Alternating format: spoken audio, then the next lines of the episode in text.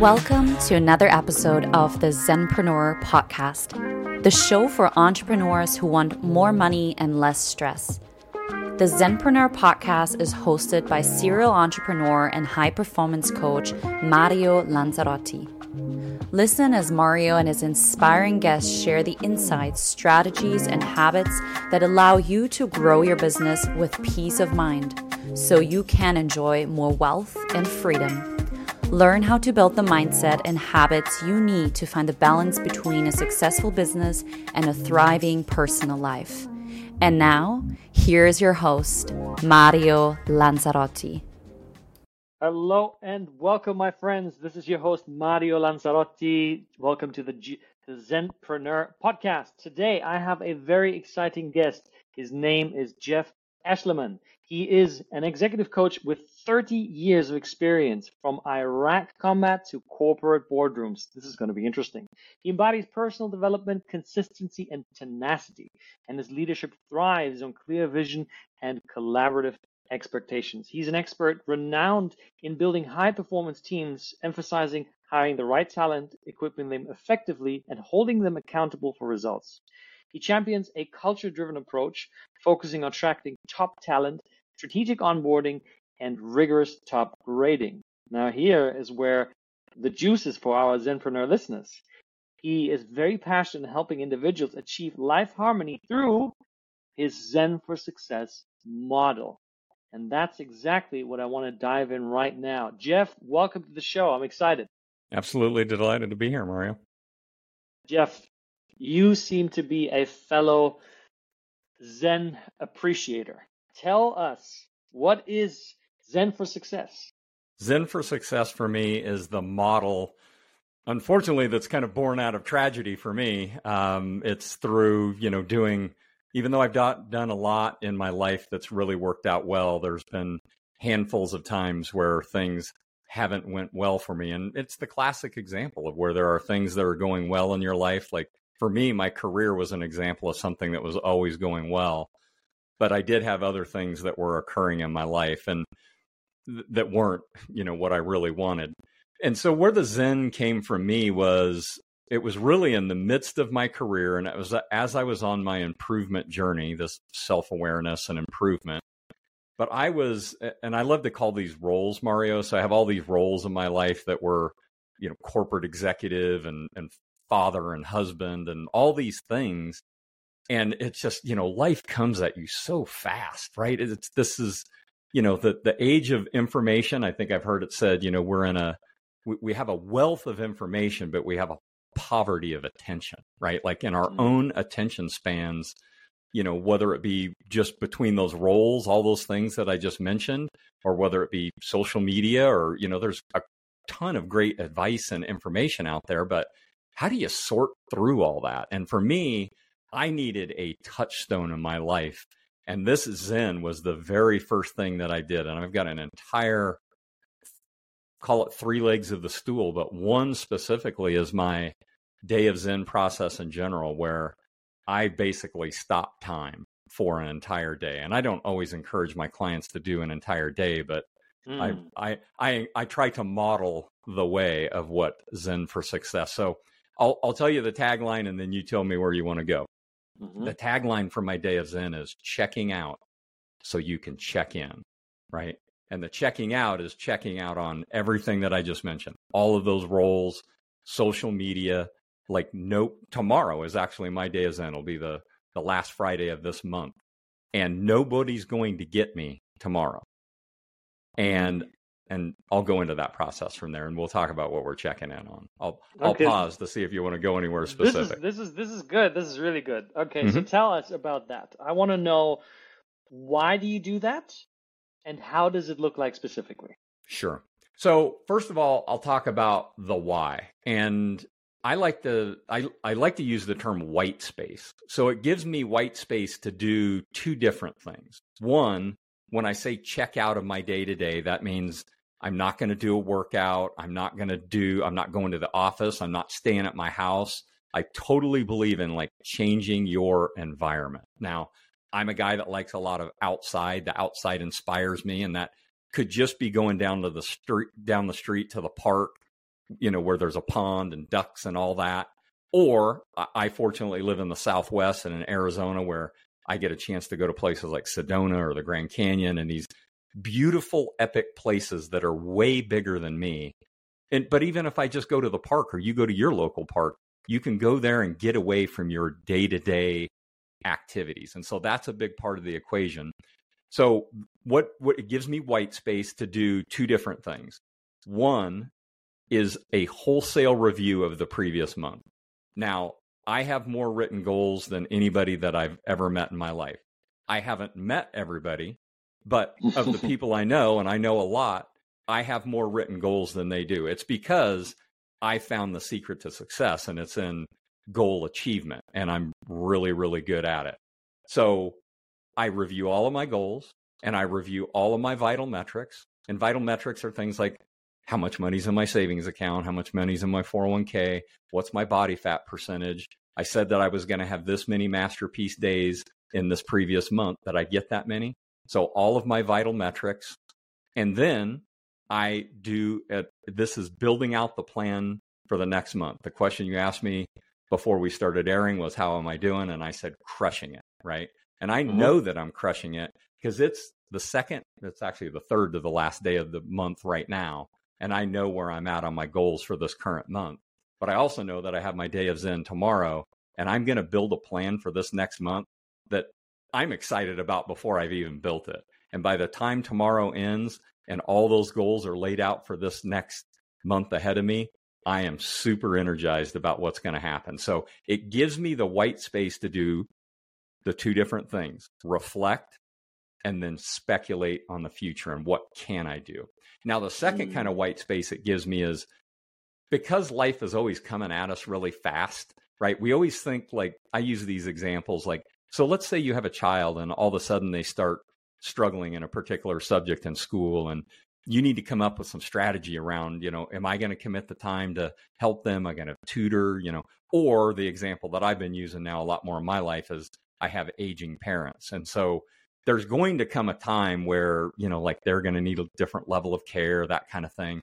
And we tell ourselves, like, when things like this come up, like, when are you ever going to have time to just sit down and think about it? you tell yourself like oh i'll do that on saturday right because it's not a work day and and you know in between the soccer game and the you know my other my dinner date with my spouse you know i'm going to take an hour and a half and i'm going to think about you know my aging parents i'm like mm. ah, it doesn't work like that because even in between those things you'll put your you'll finally sit down in your sofa or your easy chair and you'll put your feet up and you'll say boy that's the first time i've had that you know in in eight or ten days and you're like all of a sudden not remembering you know that you need to do that that 90 minutes. So mm. anyway those are the things that it gives me is is really the white space and i love the whole checking out the check in part because that checking in is on you. And you know the part we didn't even hit on right here is the physical you. The what is your physical vitality? What is your mental vitality? And maybe if we can get into it mario i'll even talk about my idea about being a hero right mm, i love that so if i understand it correctly your your Zen checkout day a month is essentially a day for awareness where you check in with yourself. How am I doing? How am I feeling? You check in with your goals, your metrics. Have I been performing the way that I said I would? And then based on that, you then craft the plan for sort of the next month. Correct. Now, would you recommend doing this on a piece of paper, like all handwritten? Do you say it's okay to take technology? Do you do like a complete cut off from technology? What does that look like?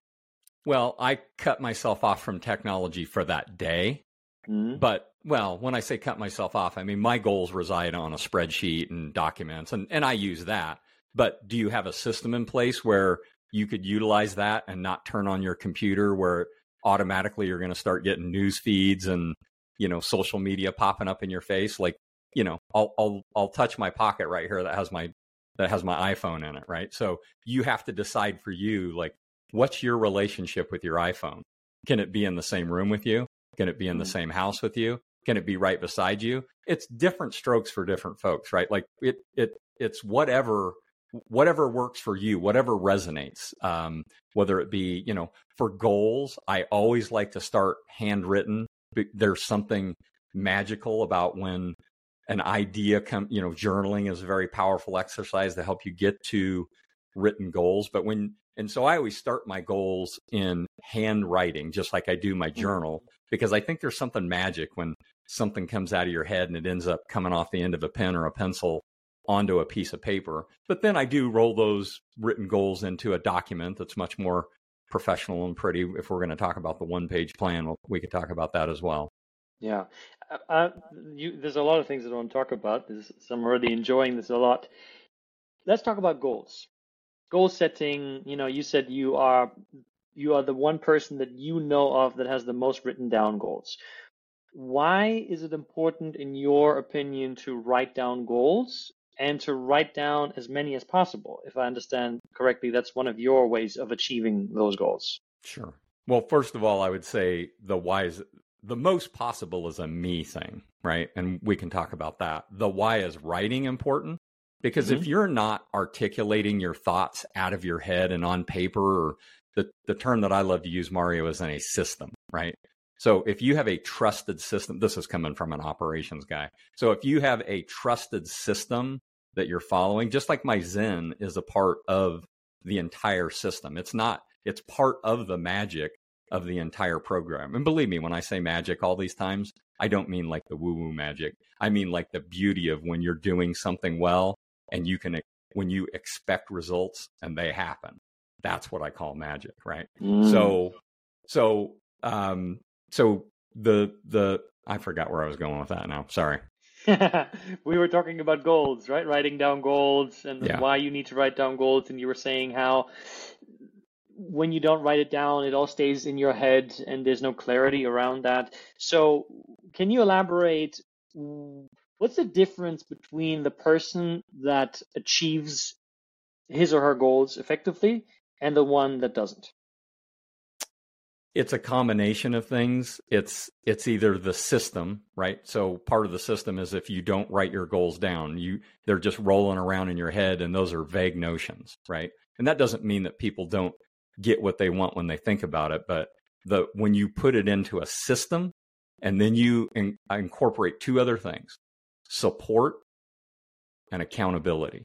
And when you have those things going on, and then the magic that we haven't talked about yet is personal development, right? So the the if there were any real magic in anything that we're talking about so far, it's when you write down a goal that is bigger than you are, right? That's a part of being a stretch goal, right? And when you write that down and you have to learn something new or do something new to achieve it, that is growth, right? And th- that's a part of the fulfillment of life is purpose, like living your life on purpose. There's an element of growth to that. That that's why you know when you, they do studies and they take apart people that live hundred years old. I mean, it's it's clearly you know their nutrition and other things of that nature, but it's having something to live for. That's why you know the average age of people who live past retirement, at least in the United States, is it's an abysmal, abysmally small number of years that people live beyond retirement because if they don't have something, maybe that purpose that they got from their career and they don't have a direction, it, it doesn't have a great outcome. So purpose good and point. growth. Yeah. Great, great points. Uh, and I'm, I'm fully there with you. And now, before we dive deeper, there's a lot more that I want to ask you about this. I want to take a few steps back. I know that you are uh, a man of the military and that you have had quite the wild experience uh, in, in life, let's call it that. And you talk about having had an awakening in 2008. So, what I'm curious to understand, Jeff, is what happened that got you onto this path of Zen for success? Sure. It it was you know like one of these iconic moments where you for me it was a health situation and I wouldn't even call it a health scare right some people you know finally wake up when they have the heart attack and they don't die. Fortunately, I didn't have to get to that stage, but I was sitting on the crinkled up paper, you know, at the doctor's office. And this is, you know, 2008. So he was getting ready to write on an old school prescription pad a, I don't know, a drug for like cholesterol lowering medication. And I was sitting there on his crinkled up paper, you know, 125 pounds overweight. And when he, I knew it was like, it was like a, it was like a switch in my head as I saw him writing on that pad. And I knew Mario before he tore that page off of that pad that I wasn't going to get that prescription filled. But I took mm. it out of his hands and I walked out of his office with my proverbial tail between my legs. And I took that prescription home and I set it by my coffee pot. And I, and I won't say out loud right now what I said in my head, but was something uh, along the lines of you fat and then another F word, right? You know that, that you know what got you here, right? Like look in the mirror. You were the one that, that led to this point and you better start doing something different or you're not going to be here for your kids or the rest of your life. And it starts with this cholesterol medication. And that's how it started for me. And so I just asked, I started asking myself way better questions. I started pouring different things into my head. I started listening to like Tony Robbins and Jim Rohn hmm. and Earl Shoaff and Earl Nightingale and all these people that filled my head with ideas that were like, okay, well, start thinking different than like what you just see in society and start learning different, start taking different actions. And that was kind of my crucible moment. Mm. Now, I want to dig a little deeper. What got you to that point in the first place? Have you done some, and I'm assuming you have, reflection on sort of past traumas, why you ended up making these choices that got you to that dark place? I have. I, I went all the way back in 2018. It was 10 years from my awakening. And I, I did a whole year where I did a year of reflection on what wow. had changed in my life. And what it was for me is, and it was, it was almost more like the hedonic American dream, right? I got out of the military. I got married right away. I went to work in corporate America. I was doing great. I had all of the toys and I had 2.5 kids and and then there was the comma but right the comma but was I was spending between me and my wife we were spending 140% of what we made you know like money on credit cards so you got a big house and nice cars and toys and you're trying to you know keep up with the proverbial joneses right and I had kids and they're all wearing the you know best clothes and going to good schools and and, right. you know, it was things like that. And I felt like I was doing great because my career, I could always just make more money, right? And pour it into the pot. But, you know, all along the way, look, you know, my relationship with my first wife was, you know, let's say I was 17 years into a bad, you know, marriage, but I was like sticking with it for the kids, you know, that kind of thing. But when you're sticking with it for the kids, at least in my case, then, you know, I was kind of numbing out with alcohol and, you know, I started gaining a little weight with each kid and never lost any of that. And then the next thing you know, I woke up and I was, you know, sitting on crinkled up paper in the doctor's office and I was about to be bankrupt. I had 125 pounds to lose. I was about to be divorced. I, again, I had the, and I'm not proud of any of those things, Mario, but what I am proud of is that I figured it out and I brought myself from, you know, what was seemingly the lowest point in my life. And now I've built this life where, you know, I'm in in my terms, I'm crushing it. Mm, that's beautiful to hear. Thank you for sharing that. Sure. Now you are also obviously a coach, and I am curious to hear what do you see in your clients and you working with executives, with leaders, business owners, high performers. What do you see in them that has the potential to take people down on this path unless they have an intervention, unless they work with somebody like you. Sure. It it it's a little bit we've touched on it before is they either don't have the awareness, right? Because I've mentioned before, and we all know this, you're in life, you're running really hard trying to be a good spouse and a good parent or a good sibling or a good friend or a good at your job or physically healthy. Again, roles and all these things that happen in our life. I love to use the analogy of plate spinning, right? Like if you could get all those plates up and you're spinning them. And I've gotten as good as you can get at plate spinning. The problem was I was spinning plates, but I wasn't fulfilled, right? Mm. Or I tried to spin even more and more plates until one or two of them wobbled and fell off, and they were my physical health or my relationship. So, you know, the wrong place to go. So what I see in my clients is the same thing that I was seeing in myself, which is if you don't have awareness of where you are, and that's what I get from the Zen process, or if you don't have a clear vision of what you want out of life, and again, that's back to the one page plan. That's what I call my North Star, and that's where my goals live. If you don't have that North Star and you don't have awareness, and then again, I'll use this word of system. If you don't have a way to systematize all that, and my way to systematize that at the most granular level is on a daily basis on a process that I call carpe diem, where you, I use the term operationalized. So you operationalize what you do on the one page plan on a day to day basis with a carpe. So, of course, carpe diem is seize the day, right? So, what we do every day matters. And it matters way more than people give it credit for, right?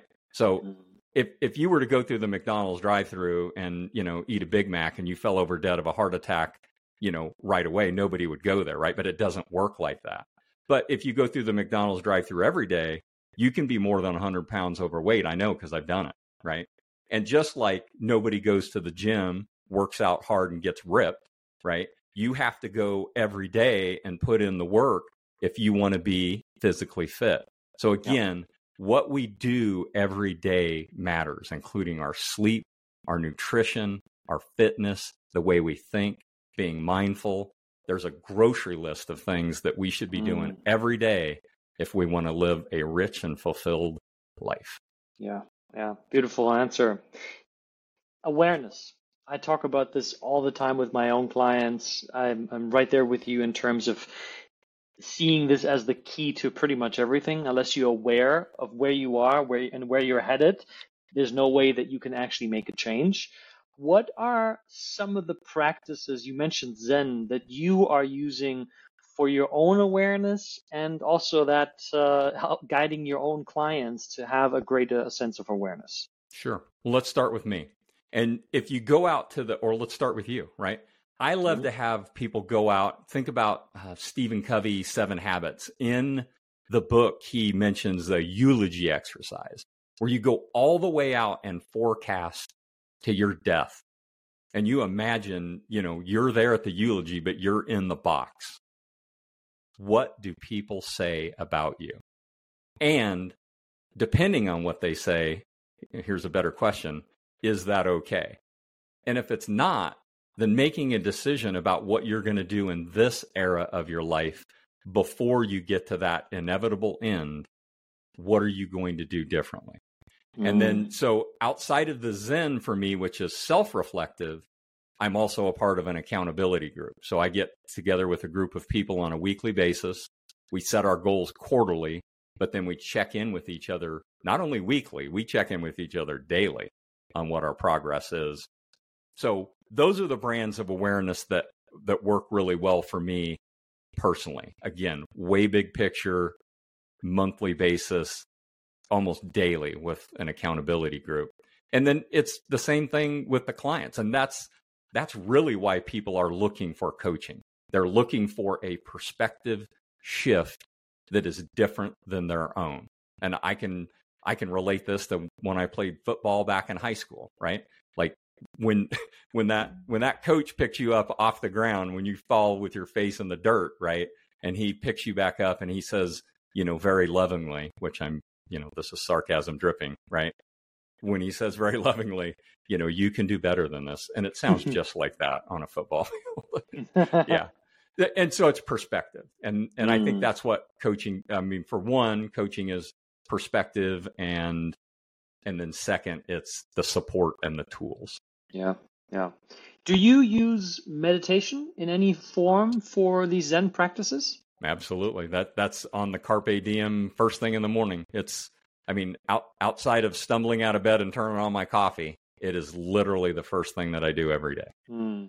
Is there what kind of meditation do you do? Is that a specific one?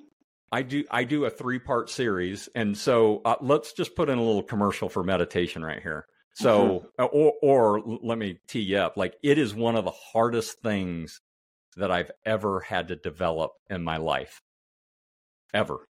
Mm. And so I've went like whole. I I remember going a year and a half from like 2015 to 2016 where I didn't have a meditation practice and I was trying to create one. And this is down to the like, I was just trying to do like a minute each morning and, you know, monkey mind is going on and all that. And you know what? Maybe it'd be fun if I told you what my breakthrough was. My breakthrough was when I finally heard a meditation from Wayne Dyer. It was oh. called Getting in the Gap. Mm-hmm. And it and again, it's different strokes for different folks. So try that on for size. If it doesn't work for you, not shame on Jeff, right? But it worked for me. And so now what I do specifically, Mario, to really answer your question is I do a three part series where let's see, for the previous five previous five years, I was doing 15 minutes. So I do three stanzas of five. And in 2023, I just bumped it up to six minutes a piece. So the first six minutes, I just follow my breath. For the second six minutes, I do a mantra. And my mantra is the same one that I got from Wayne Dyer out of that, out of that getting out of the gap, which the, the mantra is ah, which Wayne Dyer said was the most prevalent sound in the name of all of the names that God has was ah, and I thought it was beautiful. Still use it today. And then the last uh, six minutes, I call sending love, and that's a practice that I got from Darren Hardy, where I pick three people every day, different people all the time, and I virtually send them love just for my thoughts for that last six minutes. And so that's my practice. Mm. That's a powerful practice. I, I, I can relate to all, all of the parts of the practice, and I can see why you are where you are in life because of the power of these practices. Now, I want to dive a bit deeper into what you call your one page life plan. Tell Correct. us about this one one page life plan. This sounds amazing. Sounds like something that I want to take on myself. Absolutely. This is actually just a direct lift from my corporate world. And I didn't even mention this about the day of Zen, but the idea that I got for my day of Zen was when I was working in corporate, we worked with an outside corporate consultant and coach who came in and worked with us every quarter. And we took time away from the office, like all the leadership team. We went to an offsite location and we did essentially the same things I was talking about with my day of Zen. And then we created a one page plan. So we literally mm. ran our entire business off of a one page plan. And so I morphed all of these things. And you know how it worked out for me, Mario? It, it was probably like the 31st of uh, 31st of March. And I, the reason I know that is because I was up until like, you know, 10 o'clock at night and I'm trying to like hammer out goals and get them off of my list because I know that I need to go that next day. The quarter was ending, right? And I worked mm. in corporate. So I was hammering out these goals and getting them done you know, so I could go to that meeting the next day and say that I checked the box and I was done. And my epiphany was like, why don't I do this in my personal life? Like, why am I not up until 10 o'clock at night, like trying to figure out my own personal fitness or any of this stuff? And, and it just kind of dawned on me that again, this was a system that was coming from corporate, right? Even go to the most basic, like when you were asking me about why do people not have goals? Like if you work in a company, especially if you work in a public company or a big company, you've got work goals, you've got career goals because that's what it demands. The question is like, well, why don't we have that in our personal life? And so that was the question that I had for myself.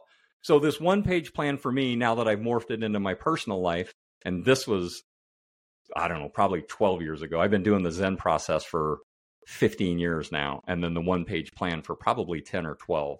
And so the one page plan has core values, core competencies, purpose, yearly goals. The corporate version had quarterly goals. Mine has monthly goals for, and so let's talk about those real quick. Why do we do core values? Why do we need to say out loud like what is important to us? And the short answer is just like those goals, when it comes out of your head and it ends up on paper, I'll tell you this my one page plan tells me as much about what I'm not going to do as it does about what I plan to do right? Mm-hmm. So, so core competencies, what are you good at, right? And not only what are you good at, but what does the world need? So if you can combine those two things, and then you can roll it into a powerful purpose statement. I have an entire paragraph that's my sole purpose in life and what I'm trying to do. And I love the tagline right at the very end because it summarizes my life in, in just a handful of words. And it says, I want to be happy with what I have, comma, while I pursue what I want. And I mm. will live my I will live my entire life and I'll die trying to do just that. You know, the, the last thing you just said I think is so crucial to understand because a lot of because what I'm hearing that in that is uh, you're happy in the moment, you're appreciating what you have and where you are, and your happiness does not take away from your pursuit for more. Correct. But but your pursuit for more doesn't depend on your happiness. Exactly.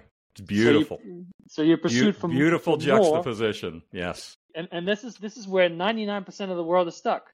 Right. They think if I'm happy where I'm at, I'm not going to pursue more. Right. Right. And they and overthink. They, or they delay happiness for later, like someday exactly. I'll, right? Someday exactly. I'll. Exactly. Now, speak into the difference because clearly you are operating from a different engine that allows you to be happy with what you have while also continuing to pursue more. So, how is that different from what we just described? Sure. And let's talk about one of these daily practices that comes very, very closely after mm. meditation, which is gratitude. So here's what I ask my clients. Or if you go to my website and take the harmony assessment, it's going to ask you about gratitude. So I say, do you have a written daily intentional practice of gratitude? And if you don't, you are missing one of the biggest things in life because when you can get your brain to focus on what you already have in your life, guess what you're going to get more of? When I went back across that whole 10 years and studied what had been different for me, the biggest thing was my own personal expectations.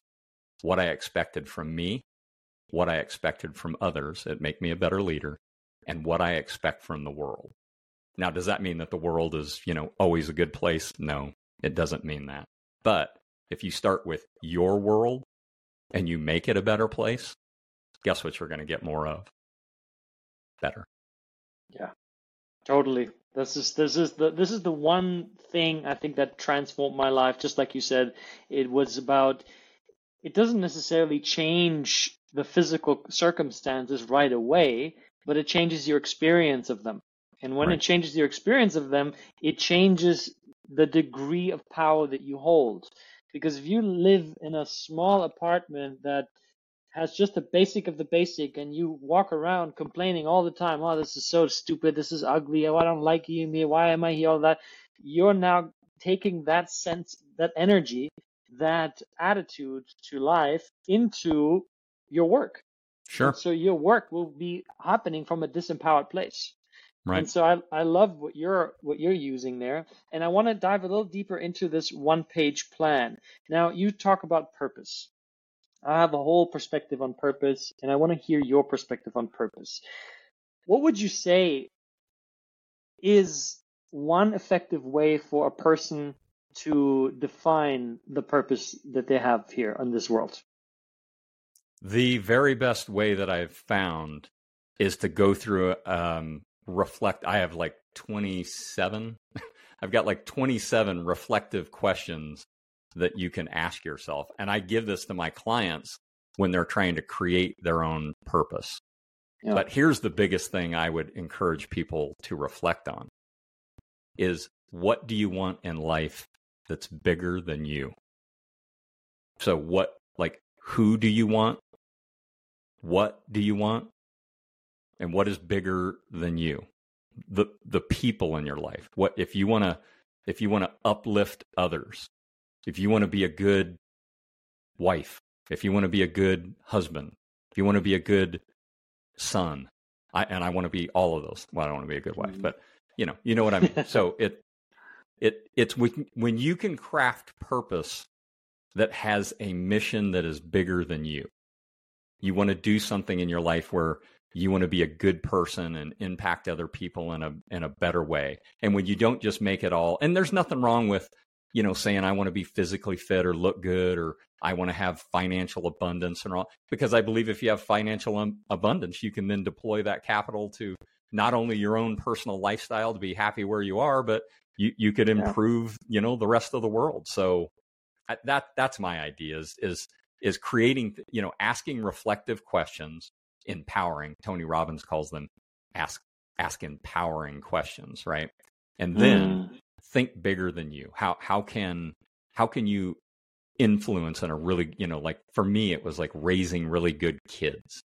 Or for me as a leader, I wanted to create an environment where people could grow and they could do well in their profession.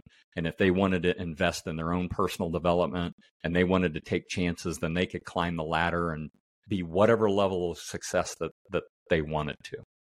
Mm, that's a great answer. And I find what you're saying about the purpose being bigger than yourself. When something is bigger than yourself, the conversation to get yourself to do something that you don't feel like doing is a lot easier to handle because now right. it's not just about you it's about so many other people that you have right. committed to impacting and so there are bigger stakes and that creates a bigger drive so i love that do you, do you mind do you mind if i just touch on that hero piece real quick oh of course so oh, i don't know if you're if you're not familiar with the definition of hero and i don't mean you know like on the big screen killer of bad guys that kind of thing i'm talking about like the greek origin word heros which literally means protector. And actually, the secret strength of that type of heroes is love. And mm. so, the way that I like to tell my clients and what I tell myself, and that's what resonated when you added your part on the purpose there, was being a hero to me means having strength for two. It means strength for me and strength for something. Strength mm. for me and strength for my wife. Strength for me and strength for my kids strength for me and strength for my organization, strength for me and strength for the world. And so I mean physical strength, music, uh, mental strength, and spiritual. It's it's the whole trifecta. So mm. I thought just to just close off on you know mm. trying to be something bigger, trying to be something better. I really like that, and I never, never, never knew that a hero comes from the the Greek word "heros," which means protector and protecting protecting also with a sense of love, protecting what you love, protecting through love. I, I think this is great. Thank you yes. for sharing that. You uh, bet. I'm learning new things here. This is great. Talk, talk to me also about you have something in uh, the way you communicate. You talk about harmony over balance. Now, there is a lot of stigma around balance. Um, if you go into the corporate world, you often get told that balance is this 50-50 thing that that often I find is challenging for do to do for people like you and I, uh, for entrepreneurs, for high performers, uh, executive leaders. So I want to understand what is your idea of balance, and then why do you choose harmony over balance? Sure. I think when you're talking about balance, I love to use the old apothecary scale, right, with the bowls and the chains. And so uh, you know, and I'm fairly, I guess I would call myself infamous for goofing on work life balance because I've been that corporate guy and I've, you know, I've crashed my own vehicle. so are we somehow supposed to believe that we're supposed to put everything in one of those bowls that is about our work or our career and everything else in our life in another bowl and somehow they're supposed to like equal like that? It's just, so here's what I say about balance. It's the wrong measurement. So that's why I gravitate to harmony. So, and here's what the harmony concept means to me, Mario. I usually equate it to like one or two different things. First of all, like music, harmony. Music can literally move us to tears, depending on what, you know, type of music resonates with you. Music can move you to tears emotionally. It is that beautiful. And by the same token, I love to think about athletics. And here's the example that I use figure skating. And not just figure skating, like take the Olympics, for example, men and women competing, the, the, mo- the most powerful and graceful people that train their entire lives to be there. And then two of them do it together. Now, that, like when you see couples figure skating, to me, I can think of no more like beautiful and harmonic thing. And so that's what I'm trying to create in life is the sound of what that beautiful song like what what moves you, right? Or when you see that type of that performance that is both powerful and graceful and beautiful and in harmony. And I can think of no more worthy thing to work on in my life than to try and create that. That's a really beautiful example that you're giving with this couple that is dancing in, in harmony and the resonance that it creates. The way that I look at that, also, I'm I'm right there with you in terms of balance. To me, balance is a is being operating from a place of being in your center because you can work 10 hour days you can work 12 hour days and you can still do it in a, from a place of harmony you can still do it from a place of alignment you can be in your center and that is the way that you do it it's not necessarily what you do but it's how you do it and so you bring harmony to whatever you are doing because uh, somebody like me uh, you know and i'm assuming you are the same in that or very similar we just love what we do we get so much out of that. So somebody coming and telling us, yeah, but you should spend at least two hours on the beach every day and you know uh, chill out in the evening and don't you don't work past this point and be like that to me feels really limiting i i love doing this and i don't see myself doing less of this at any point in my life because it's such a fountain of joy for me so i like your analogy of of being of operating from harmony now how does somebody do that? Like you're working with an executive, a business owner, they're stressed, you know, their their relationship isn't the greatest, they're not really present there. How do you get them to operate on a, uh, from a place of harmony? Sure. So I'll, I'll I'll basically start with them, and and we'll we'll try and address any of the urgent things first, and I'll just yeah. do an assessment. Again, I've referred to it before, but you could take a harmony assessment on my website and you could assess for yourself really quickly like is there is there an element of your life where you might want to focus more attention so we'll do an assessment and then we'll start working on the most urgent but then once we get to that point where we get stabilization mario then i like to focus on the tools right it's go out and think you know maybe it's doing a eulogy exercise and thinking you know let's go out to the end of your life and think about you know what could or should be different and then maybe it's not an entire day of zen but i'm I yeah. encourage and I have to kind of baby step clients into this because oftentimes in the beginning you can't when you're busy busy spinning the plates just like I was you, you can't imagine yourself taking a whole day off to go you know sit you know out at the park like I'm suggesting but I say okay so just give me 2 hours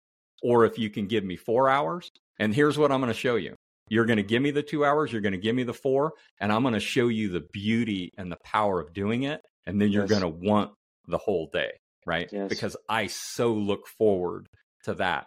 And then we start once we get clarity and we get them slowed down. That's what the day of Zen does. It's it's slow down the chaos of life, right?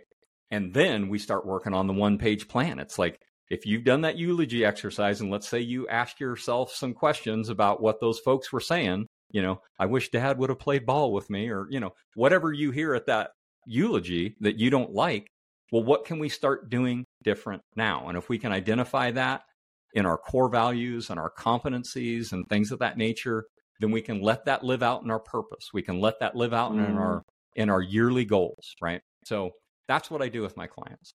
Mm.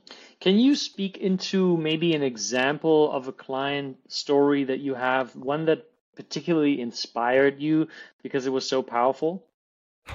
yeah. There's so many. So I I have a client who is a budding author. And so let's see, we've been working together a little over a year. I remember a point where she wouldn't even do a social media post, right? Wouldn't even, you know, so I gave her the old Steven Pressfield, you know, show me your crappy work. Like I want to see, I don't care if you look like an idiot. I just want to see you push send on a post, right? And we started at that spot, right, where she was able to finally. And the then the post she did, she hated, and I thought like, oh my god, it took me like three years on social media to do a post that looked as good as yours, right? So I was fine being an idiot, and and she wasn't. So she brought her A game, and it was beautiful. And then the next thing you know, we're talking about and she's a coach as well. Um, and what would it look like when your message lived out? And it just it was so beautiful. Just in the last couple of months, she's written a journal style with self-reflective questions and and and released it and I was like, "Oh my gosh, this like totally exceeded my expectations." But it's it's just those you know those breakthrough and again that's coaching and that's perspective and that's giving people systems and tools. It's it's the beauty in coach it's it's it's why i have a number of coaches myself and then why i after retiring from corporate i'm like this is i was made to do this. I got to do it. So that's that's one example. isn't it amazing how just one small shift can create such a ripple effect I mean, now you're literally taking this person out of obscurity where she gets to be seen online, where people get to connect with her, where now people get to see that, okay, she's somebody that offers a service and she speaks to me. And now people approach her or she can approach people through that and they can start to work together. And because of that, she's now changing lives. So it's beautiful. I love that, you know, when, when once people make a choice to decide to live a new life and to be the person that is required for this new life, everything starts to fall into place. And there's no go there's no way going back from that place. Hmm. I would love to understand also you talk about embodiment. And this is something that I see in the world nowadays, which is a big challenge for many people because as you started earlier on the podcast, you said we live in an information in, information overload age. Any, you know, all the books behind you, any book nowadays, you can throw into ChatGPT and it will give you an executive summary of the 10 most important points. You don't have to read the book. You just go from bullet point to bullet point to bullet point. And there are now so many people that create businesses and, and courses based off bullet points that they have never really studied, that they've never really taken time to put to heart. So, can you speak about what you see also, maybe that challenge when it comes to how do you bring information from the head into the body and you then live it? Okay. Let's go two different ways here. First of all, let's throw down a little old school Gandhi, right? Which is be the change you want to see. That's embodiment, right? If if if you're going to get on here and preach and and you don't do the work, if you don't do the reflection, the meditation, the if you don't do the push-ups, I do burpees. I don't know if you know what a burpee is, but Oh, I, I love burpees. I do 11 burpees. I do 11 burpees every morning. And why do I do 11 burpees? It's not because I want to. It's because I told myself that I'm going to. Mm. And why do I mm. do 11 and not 10? Because heroes do more. Mm. So if you want to be the change you want to see, Gandhi, right? And so now let's talk about that whole poverty of attention part, right? So we are rich with information. Yeah. Chat GPT can give us the bullet pointed summary and all of that stuff that you just mentioned, comma, but you know what we're missing in life? Implementation. We don't need typically more learning. Now I've used plenty of examples where I needed more learning. I found a little Tony Robbins, I, you know, whatever but I just didn't take in the information. I did the work. And that's what a coach gets their client to do is do the work. And that's where that beautiful accountability piece comes in. So in my mind, the world doesn't need more learning. Of course, it does need more learning, but what it needs is more doing. You need to do the work. Mm. Are you sure that Gandhi didn't say, talk about the change you wish to see in the world? I'm pretty sure he didn't say that. yeah. But that's how many people are living nowadays in the world. They talk, they act as if it, but they're not really living it. So, what is an embodiment practice that you find really effective on this journey to becoming the change you wish to see in the world? I give all of my clients a little a little mirror. So it's a little mirror you can fold up and put in your pocket. And Earl Nightingale called this mirror the magic mirror. He actually also called it a merciless mirror. And here's why. And this is what I tell the clients. Is this mirror holds the answers. If if you want to find out where your problems are, or if you also want to find out where the solutions lie, look in this mirror. That's the best thing. Mm. So I have the mirror. I feel stuck in my business. I remember, you know, my coach Jeff reminding me, Mario, take out the mirror. I take out the mirror. I look at the mirror. I look at myself, and then I remember your words. The problem is right here, and the solution is right here. Where do I go from here? Sure. It, it's taking action. So, what is the problem that you're stuck on? So, you're six months behind trying to recruit a new VP of marketing because it's really hard to find good people. Not just now, but it has been for a long, long time. It's mm. always hard to find real. It's not always hard to find people. Sometimes it's just hard to find people, but it's always really, really hard to find good people. And if you're already six months behind on your marketing position, by the time you get your sourcing candidates and you're reviewing people, are you going to make one more bad decision about who your new VP of marketing is? Did you even decide in advance who your VP of marketing was? Do you have a job? I can't tell you how many corporate clients that I work with that don't even have a, a job description written for the role that they're sourcing. And not only just the role, if they don't have a job description, do they know the core values? What what are the core values of their organization? Because if you don't go specifically try and hire a person who embodies the core values that you want in your organization, you might be searching for your next bad hire. And who wants to be, and that's how a CEO gets old. That's how you look in the mirror and you say, you know, I'm screwing this thing up because you're not intentional about the vision for your organization, who you are, core values, your product, your customer, your team.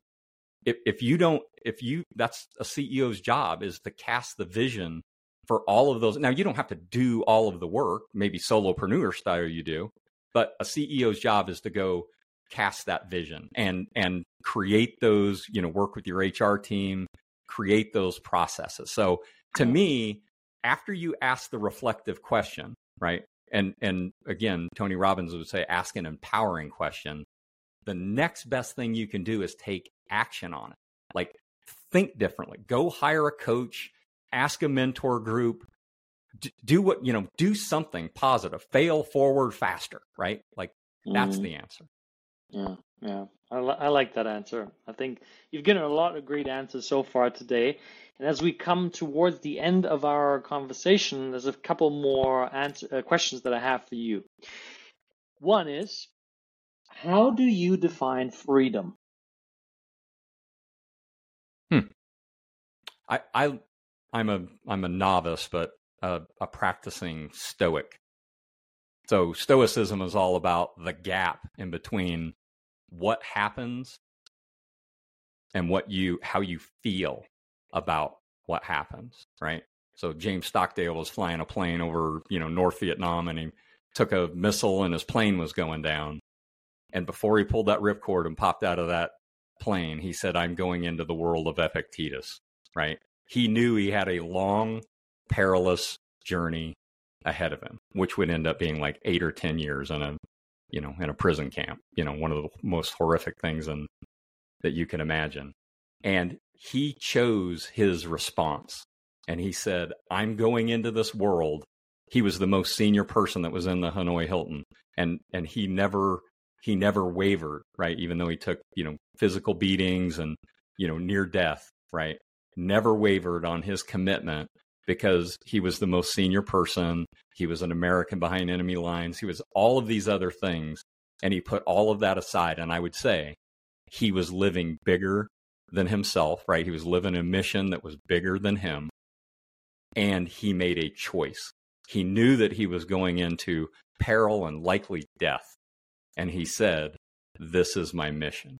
So we always have a choice, right? Like you know uh, Maslow style, the the gap between you know who we are being and who we could be. And I there's another place that I could spend the rest of my life trying to cross that gap. And I and I will. I'll die trying. The freedom of choice and really making the choices that you make conscious. That's what I'm hearing there. And choosing how do you respond to the world rather than reacting to the world that to me is the essentially the the meaning of responsibility. Right? It's the ability to respond. And when you do that, when you live a life of full responsibility, you live a life of full freedom. So I love that answer. One more question that I have for you, which I'm curious how you're going to respond. If you could spend one hour of your time for maybe lunch with any person in the world, dead or alive, who would it be and why? Uh, it would be Jim Rohn. And so he mm. is hmm. unfortunately dead. Um, but he was the second mentor that I found after Tony. He was Tony Robbins' mentor.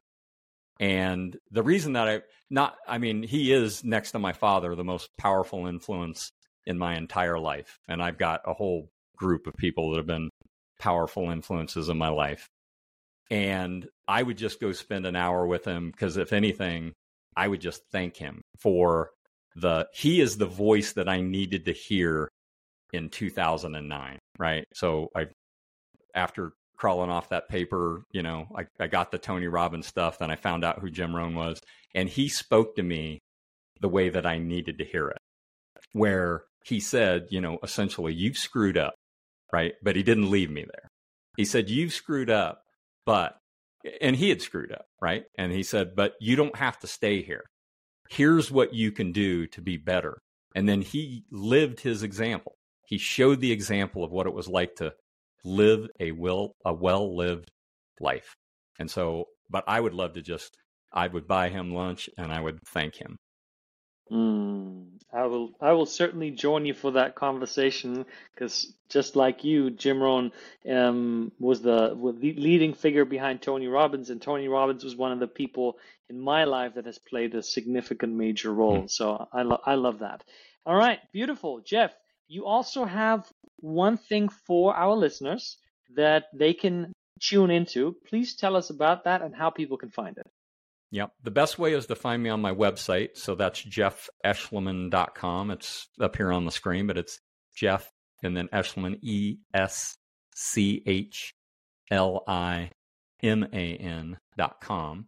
And if you go on there, there's several different things you can do. You can contact me directly, but you could take a harmony assessment. We've mentioned that a couple of times where you can just do your own personal evaluation of areas of your life that might need attention and then we can use that info you can use the information yourself to you know read some of the books like uh, sounds like we both have mario. Or um, i can give you feedback on that. I've also got videos on my website that break down all three of these processes in a little bit more detail. So the one page mm. plan the zen for success and then we didn't get into it in great detail but the carpe diem right? Again where you operationalize what's happening in your life. So the website's the best place to find me.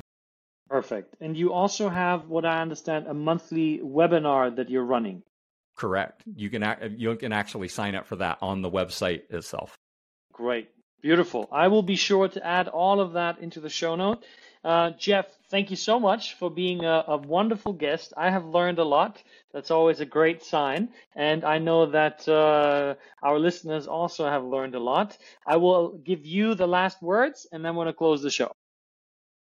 I'll just remind you that last line from my core purpose because it's so powerful for me. And this is what I aspire to help the world do, which is be happy with what you have today while you are pursuing what you really, really want. Hmm.